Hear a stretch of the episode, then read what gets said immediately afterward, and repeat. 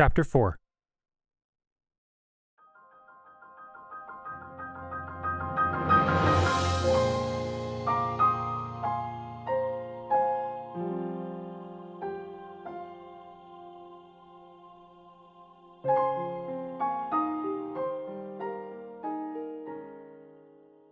Link spent the night in the steeple, rather than try to make camp in a place that he could potentially be ambushed by bokoblins.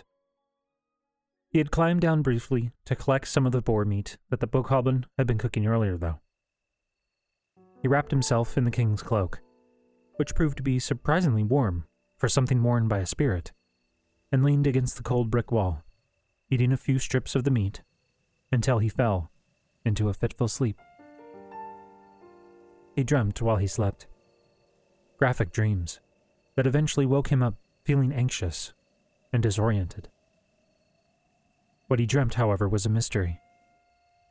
The contents of the dream were as floating as his memories, occasionally just at the edge of his mind, but unable to be grasped in any detail.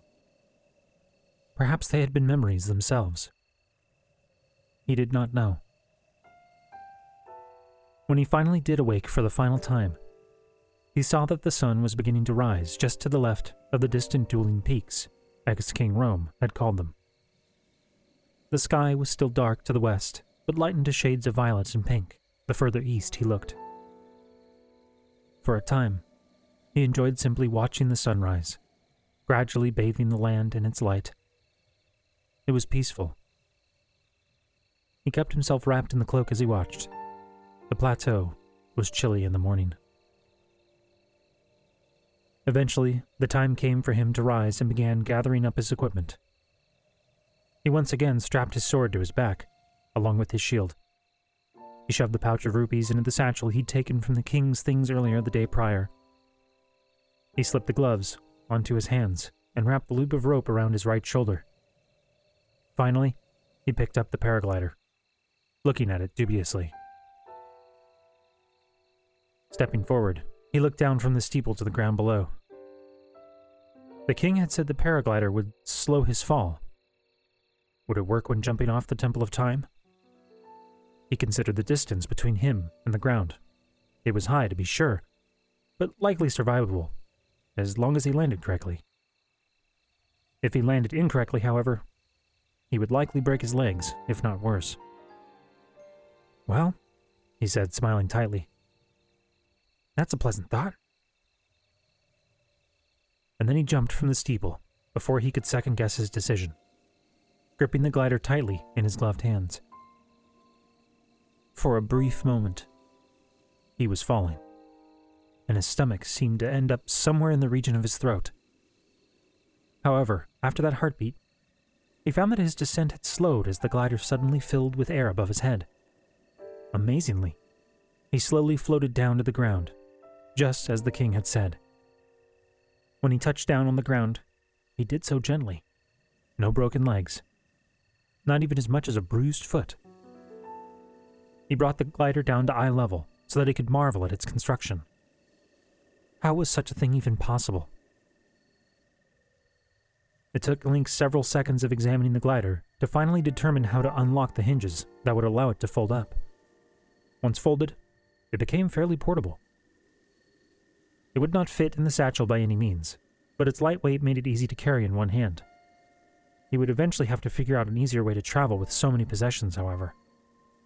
As it stood now, he did not have any real means of traveling with food or other supplies.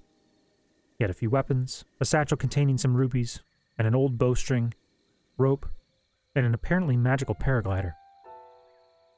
He would need more supplies than that if he hoped to travel any significant amount of distance. Sighing, Link approached the temple outer wall, where he'd left the unstrung bow the day before. It was thankfully right where he'd left it, and he picked it up. His next thought was food, and he stepped into the Temple of Time, only to find that the boar carcass, as well as the remaining cooked meat, had gone missing. It had to mean that there were still bokoblins in the area as well. Great, he thought.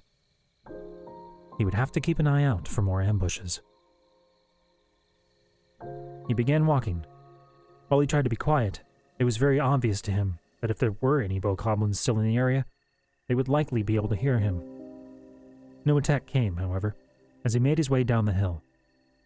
Perhaps the string of bodies that he had left in his wake the day before had scared them off from the area.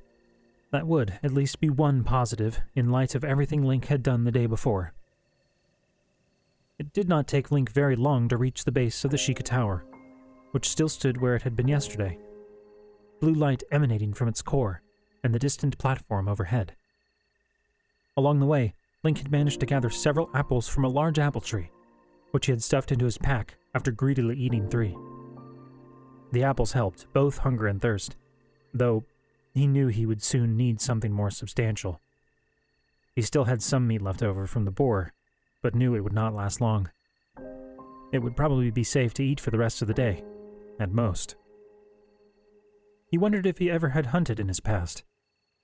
His attempts at stealth thus far had not gone over as well as he'd have hoped, but he seemed to be a decent shot with a bow.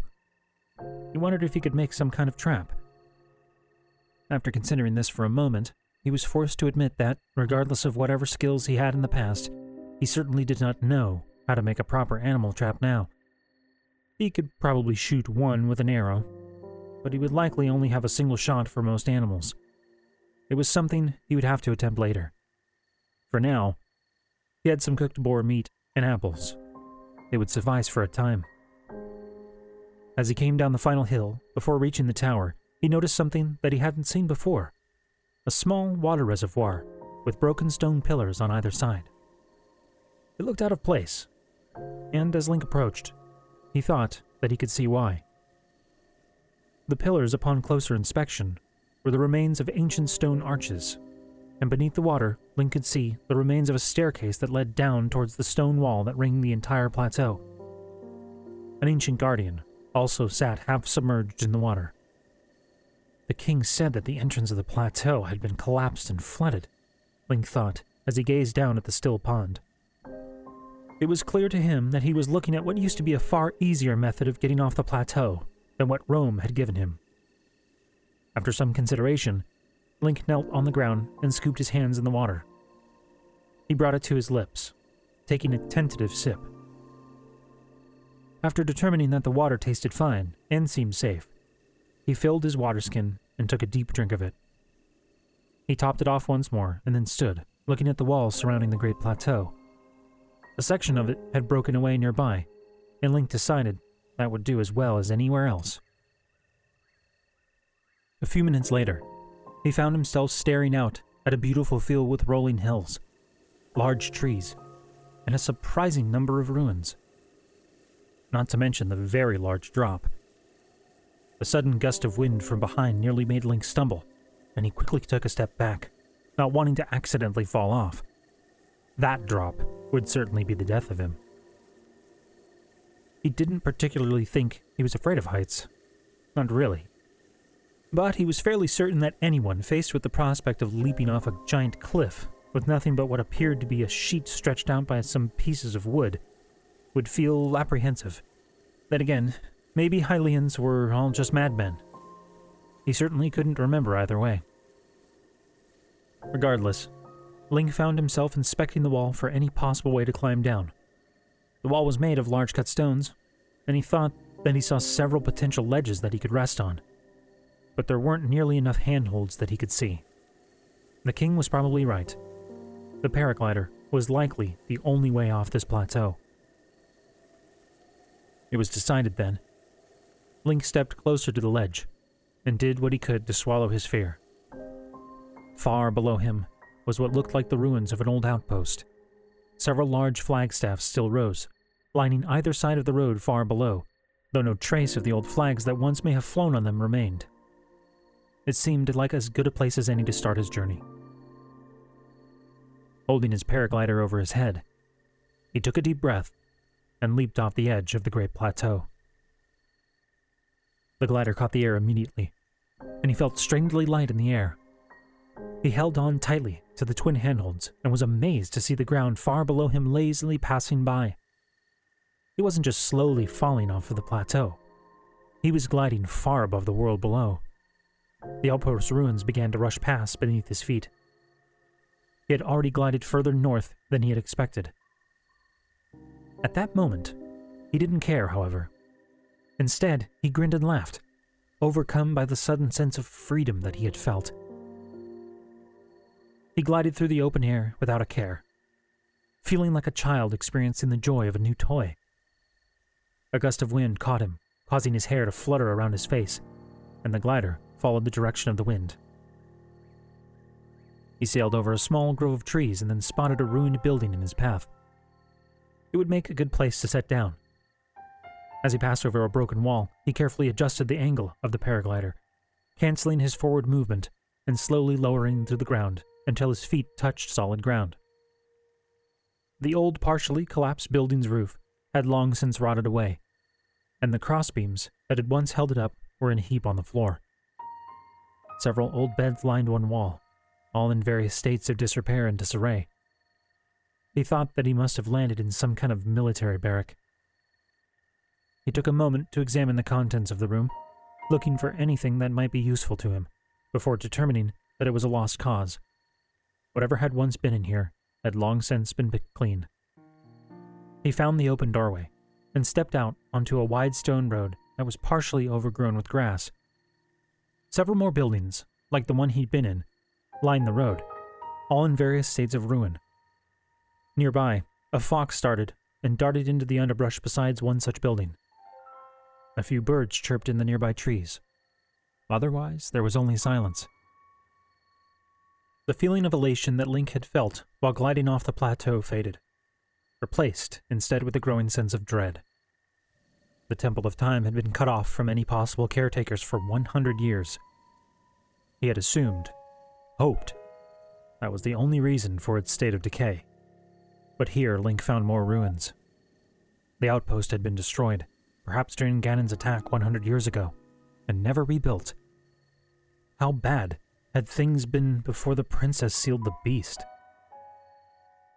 He did not linger in the outpost very long, checking a few of the buildings, but only finding scraps of equipment that had long since been exposed to the elements. He did find a few additional broken down guardians, which he tried to ignore.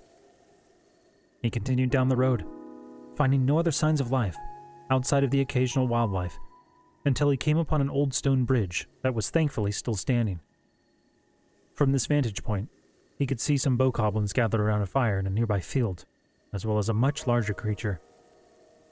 This one was easily twice the size as one of the bokoblins, though it had similar features. A long, pig like snout, a single horn, and the same fashion sense consisting of wearing only a single tattered loincloth. It had long, hulking arms and short legs. The camp was fairly out of the way from the road, but it served as a good reminder that he wasn't any safer now than he was earlier. He tried to keep a low profile while crossing the bridge and continued on his way, once he was certain that none of the creatures had seen him. The dueling peaks were still far away, and Link hoped to reach them quickly. He made camp within a hollowed out interior of an ancient, fallen tree trunk. It looked as if it had once stood hundreds of feet tall, and easily had the circumference of the size of a house. The trunk had been broken into multiple parts over the years, and the one Link found himself sheltering in was at the bottom of a large hill. The pieces of the tree could be found in several places on the hill, ending with the ancient trunk at the hill's peak. Link wondered at the age of the tree. It had to be hundreds, if not thousands of years old. How long ago had it fallen? Before making camp, Lincoln climbed to the top of the hill and surveyed the surrounding landscape, looking for any signs of life around him. As far as he could see, he couldn't see any bokoblin camps or otherwise. Finally, deciding he was probably safe enough, he did what he could to forage some mule supplies. He didn't have any luck with hunting. The only rabbit he saw was scared off when he accidentally stepped on a twig. But he did find some mushrooms that he hoped were safe to eat. He also managed to find an odd trio of apple trees on another hill. Strangely enough, two of the trees only had one apple each, while the third was quite full of apples. Oddness aside, he picked several of the apples and carried his bundle down toward his campsite. After gathering his meal and noting that the sun was beginning to set below the distant western horizon, he made a small campfire. It took some work, but there was no shortage of wood in the immediate vicinity, much of it old and already ready to catch flame. He made his meal of the remaining boar meat, cooked again to hopefully prevent him from getting sick, and baked apples and mushrooms. Bland as the meal may have been, Link found himself quite satisfied and settled back against the incline of the hill, lying on his cloak. As night fell, various insect noises picked up, and Link noted a large number of fireflies that seemingly come to life around the ancient log. It's beautiful here, he said to no one in particular. He got no response, and that seemed wrong to him somehow. He didn't know what it was, but something was missing. He suddenly felt melancholy and lonely. He looked to the side and saw a bare patch of ground not far from him that seemed empty. He had been the princess' chosen knight, right? Did they travel together? He sighed and sat up, looking at his small fire. His eyes fell on the small pile of possessions nearby, and the Sheikah slate in particular. He abruptly recalled the change that it had undergone on the tower. He hadn't even looked at it since then to try and determine what the different icons meant. Reaching over, he picked it up and inspected the different icons. Six icons spread across his screen, squares with various colored shapes within them. The first square had a blue circle within it. The second had an angled red U shape in it. The third, a yellow padlock. The fourth, what appeared to be a white snowflake. The fifth had a simple icon with a dashed line ending in a red X. And the sixth had a strange orange segmented cylinder. Link touched the last one first and was surprised when suddenly the screen of the Sheikah slate appeared to become translucent. He could see the fire behind it, as if the Sheikah slate's center was made entirely of glass. His eyes widened as he found himself looking through the screen at its surroundings. After a moment, he touched another icon, a plus symbol, and suddenly the image on the screen magnified. He could make out the fine grain of the tree trunk around him, as if he were standing inches from it and inspecting it from close. Another press of the plus symbol brought the view even closer, though the image had grown blurry and out of focus. He stood and quickly hurried outside. It was dark and therefore difficult to make out the details of his surroundings, but it was clear that the magnification offered by the device would be incredibly useful for scouting. He angled the slate up towards the moon and found that he was able to make out a great deal more detail on its surface than with his naked eye. Link found that the plus symbol was no longer available to be pressed, but he spotted a minus sign directly under it. Pressing this, the magnification on the slate returned back to normal. He grinned and continued to, well, play with this for a time, enjoying how useful it would likely prove itself to be. Eventually, he pressed a small arrow in the upper left hand corner of the screen, which made the screen opaque and brought back the colored icons from before. He pressed the next icon from the right, and the screen shifted once again, this time becoming a colorful overhead map. A small icon in its center seemed to indicate Link's own location. It was incredibly detailed, showing various landmarks around him with their titles, including what appeared to be a small pond that he hadn't even seen on his earlier scouting. Experimenting with the various icons on the screen, Link found that he was able to zoom in on various locations, and even place a variety of his own icons and notes on the map. Amazed at the level of detail and utility that this device provided, he continued back to the original screen, inspecting the other icons.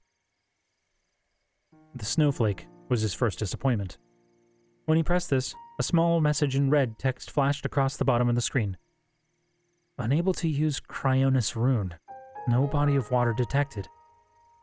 Considering this, he determined to try this out on the next body of water that he passed.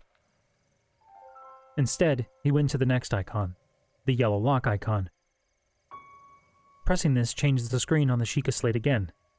It once more became translucent, but now everything seemed to be bathed in a strange yellow light through the screen.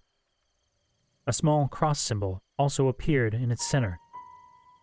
As this cross was drawn over various objects, he found they were highlighted with a brighter yellow light. He highlighted a small stick on the ground and pressed another lock icon on the bottom right corner of the screen.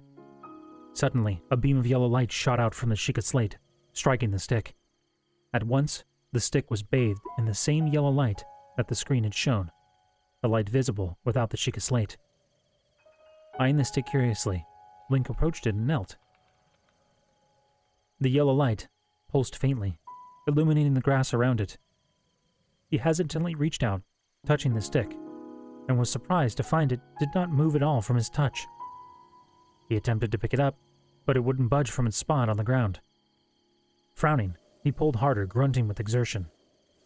He placed the Sheikah slate down and tried to use both hands, though he found it to be difficult to get a good grip on it, as he could not get his fingers under the stick very easily. Finally, he stepped back, amazed at the Sheikah slate's ability to seemingly freeze the stick in place. He noticed that the pulsing light had grown much quicker now. It grew quicker and quicker until suddenly the stick flashed with light and went flying far into the air, spinning away into the distance. Of course, this required much further investigation. Sometime later, and only after he had successfully launched several more objects into the night, did he think he had a good handle on how this rune, labeled stasis, worked. It could freeze objects, halting any and all movement for a short period of time. However, any kinetic action, such as pulling or striking the object, appeared to be saved and all applied at once when the object was unfrozen. As a result, even multiple small pushes and taps could result in a rather large reaction. It had limits, however.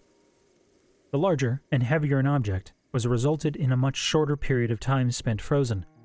When he attempted to use the rune on the log he was camping within, the stasis only lasted mere moments. It also appeared to work on living things, as he was able to freeze several of the fireflies that lit up the night around him.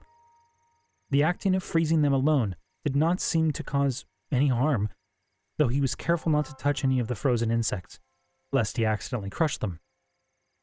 He could also only freeze one object at a time, and could manually release objects frozen before the timer counted down by pressing the stasis button again.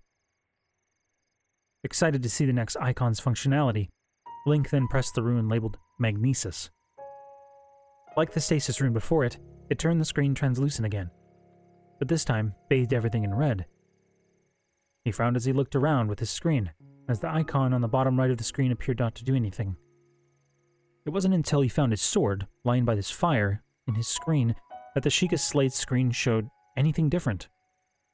The sword glowed red in the screen. He pressed the button, and suddenly, the slate in his hand shuddered slightly. Something happened to the sword as well, as it suddenly shook, and when he adjusted his grip on the slate, appeared to follow his movements.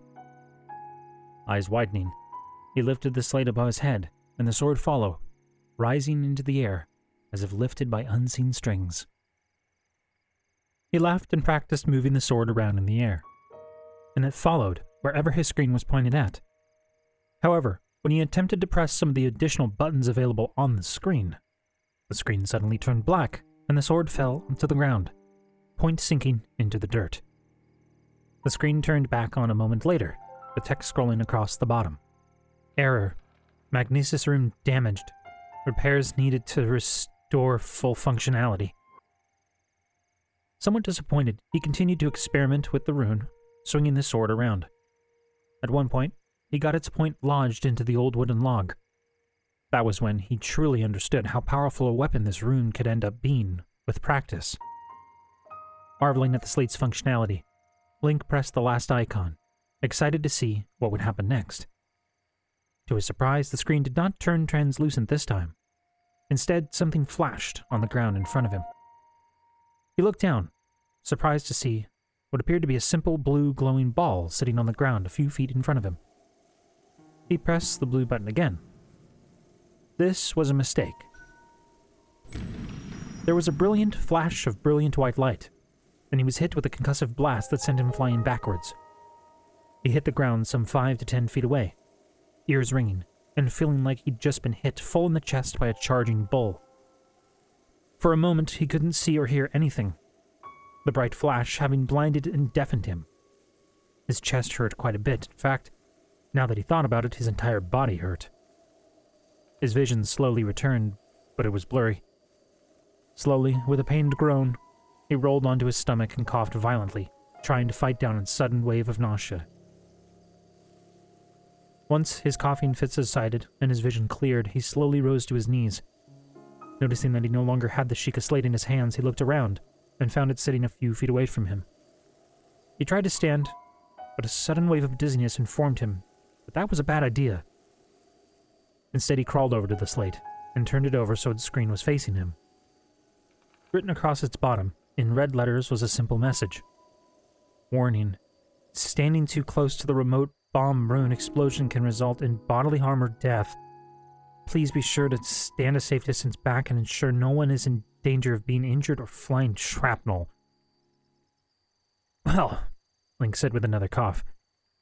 Maybe I should read the warning next time. He rolled back onto his back and closed his eyes, groaning. The next day, Link still felt quite sore, but had thankfully escaped with only scrapes and bruises following his experimentation with the remote bomb rune. He had decided against doing any more testing that night, however, not wanting to attract any undue attention to his location with explosions. When he finally awoke, the sun was well into the sky, and the air within the tree trunk was pleasantly warm. He ate a hastily put together breakfast, and gathered up his supplies before getting on the road again. As he walked down the hill, he was surprised to see a large black circle of burnt grass and dirt on the ground where the bomb had exploded the night before. Dangerous indeed, but possibly a useful weapon. All in all, he was very satisfied by the utility offered by the Sheikah slate, and hoped to experiment with it further later on, after his bruised ribs healed. He grew irritated as clouds soon covered the sun, and a light, cold rain began to fall. The cloak helped for a little while, but it quickly became soaked through as well. He hoped the rain would cease quickly. But quite unfortunately, it continued for several more hours, finally abating late in the afternoon. The road Link traveled on was a muddy mess, and his soaked cloak was cold and heavy. He finally removed it after the rain stopped, though that did little to warm him. The day was cooler today than the day before, though having the sun in his back helped somewhat. He hadn't traveled nearly as far this day as he had the day prior, his progress slowed by the rain and mud. And still, he saw no other travelers on the road. He did finally find himself approaching the dueling peaks, however. As he approached the large split mountain, though, he found himself drawing alongside another Sheikah Tower, this one shining orange. It was in the center of a river that flowed around the center of the dueling peaks, and impossible to reach without going for a swim which he didn't find particularly palatable after the long walk in the rain. Still, though, the tower bothered him. The last time he'd activated one of the towers, it had restored additional functionality to his Sheikah slate. He wondered if this tower would do the same. It was in considering this that he recalled that there was one additional rune that he had not yet been able to test or determine its functionality. It had required being near a body of water. Deciding that there was no time like the present, he pulled the Sheikah slate off his belt and held it up, facing the water. He hit the snowflake button again, and this time the screen turned translucent, highlighting the water of the flowing river with blue light. Curious, he pressed the button at the bottom right of the screen, the same snowflake shaped icon as before. A sharp crack noise rang out through the air. Link jumped in surprise and watched with awe as the water at the spot where he'd been pointing the Sheikah slate at swirled around, rising up and solidifying into a cube shaped block of ice. Ice crystals like snow appeared in the air around the cube of ice, slowly drifting down to rejoin the water still flowing around it. Strange Sheikah runes glowed on its side. Surprisingly, the pillar appeared unaffected by the flow of the river, remaining perfectly still in its flow. Link released the breath he hadn't even realized he'd been holding. It was incredible. Where before there had just been rushing water, now there stood a solid block of ice. How is this even possible? He glanced down at the Sheikah slate, and, after a moment, pressed the Cryonis rune again. The slate was still pointed at the existing block of ice, and when he pressed it, the block suddenly cracked down the middle. It cracked again, and then broke into several large chunks of ice that were immediately carried away by the river. Grinning, he began to experiment with this new rune. He quickly discovered that there were more options than just a single block of ice. He could create blocks of ice of varying heights and widths, indeed, creating a shallow set of stairs. There were limitations. He could only have a few blocks in existence before the earlier ones started to crack and fail. And there was a sort of time limit to the ice blocks as well. They would eventually fail on their own after several minutes. Still, though, this was going to prove incredibly useful for crossing bodies of water. Starting, he decided, right now. He began to create a series of small stepping stones made of ice on the river. Once he had three in place, all within easy stepping distance, he hesitantly placed a foot on the first. It didn't bob under his weight at all, remaining solidly in place. It was slippery, however, though the surface wasn't perfectly smooth. It felt almost as though the ice had a thin layer of snow atop it, which helped with traction to a small degree. Still, it would not be good to take this too quickly.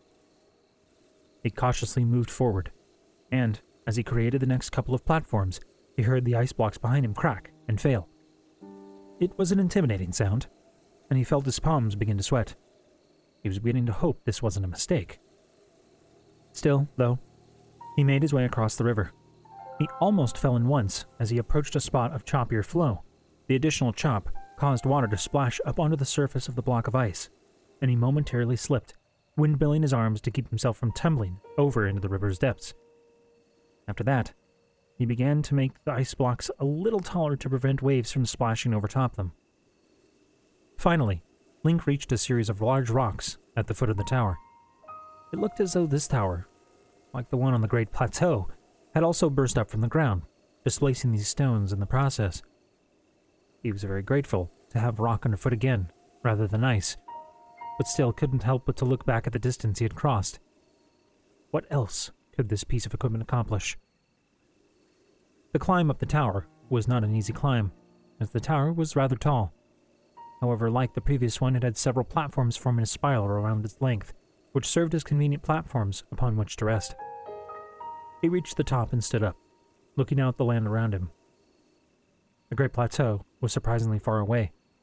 He could just barely make out its walls over the distant horizon, hazy with the distant and approaching darkness. He had progressed further than he truly realized. From this vantage point, he was able to see far and wide around him. He could see several pinpricks of light that signified campfires, which he quickly investigated with the Sheikah slate. He only felt disappointment, however, when he found the nearest campfires to belong to bokoblins and those larger creatures. They seemed to be numerous in this region. Were they simply not at all as dangerous as the ones on the plateau? Or did the Hylians that remained after the calamity just not have the means to drive them away? That thought concerned him. He had yet, after two days of travel, to pass a single other soul on the road. Thus far, he had avoided confrontations with the bokoblins as well.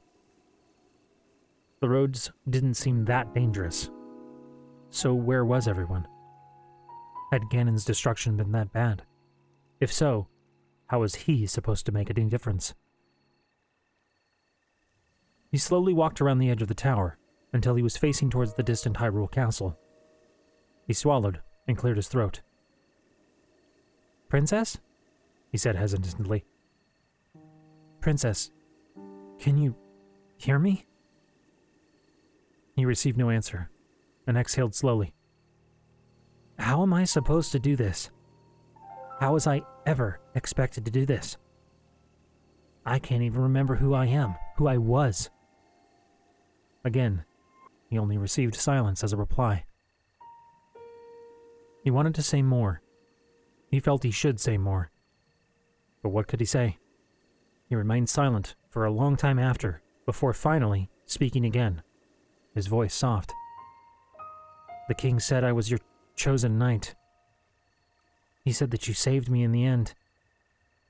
I. Thank you. I wish I could remember. He fell silent after this, and finally turned back to the small pedestal at the center of the tower. Like the one before, it had a stalactite like structure of black rock over the pedestal. Link placed his Sheikah slate down upon the indentation in its center and watched as the blue runic characters appeared on the rock above it. They gathered near its point, and then the drop of blue liquid fell onto the Sheikah slate surface. As this happened, the light of the tower turned blue, just like the previous tower.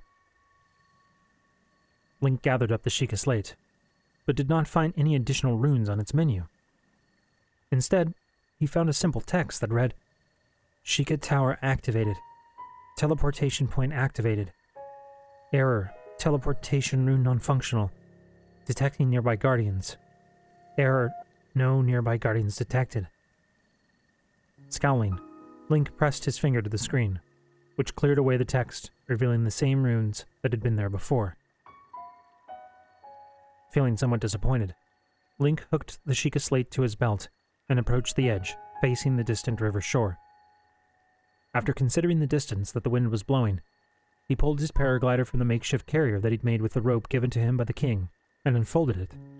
He checked the wind direction once more, and then leaped off the tower, floating above the river. Once he touched down on the ground, he set out to make camp. Evening was beginning to fall, and he was confident from his scouting atop the tower that he was alone in this patch of land. His flood supplies were beginning to dwindle, however, and he knew that he would need more food in the morning. At least he was next to a source of fresh water, however.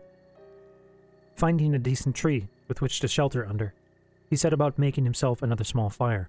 It would be good to at least be able to properly dry his clothes as well, as they had never fully dried after the rain from earlier in the day. It wasn't long after he had eaten another meal of baked apples and mushrooms that he settled down to sleep through the night. That night, under the tree by the river, he dreamt of a beautiful woman with shining blonde hair gazing at him from across a great distance. Her hair was pulled back away from her face and tucked behind two pointed ears. She wore a flowing white dress that reached all the way down to her ankles, or she wore simple brown leather sandals. She seemed to be trying to tell him something. He could see her lips moving, but he was unable to hear anything. He took a step towards her, and then another. But she did not seem to get any closer. He took several more steps, and abruptly broke into a run. In that moment, he knew he had to reach her. He had to see her, to hear her, to protect her. Darkness fell between them, causing Link to stop abruptly. The woman was hidden from his view, but he thought he heard the faintest voice upon the wind. Link, it said. Gritting his teeth, he tried to press forward into the darkness, searching out the woman. If he could just see her again. He awoke with a start. Like water cupped in his hand, the dream quickly drained away from his memory, soon only leaving a strange sense of desperation and that single word, whispered upon the wind.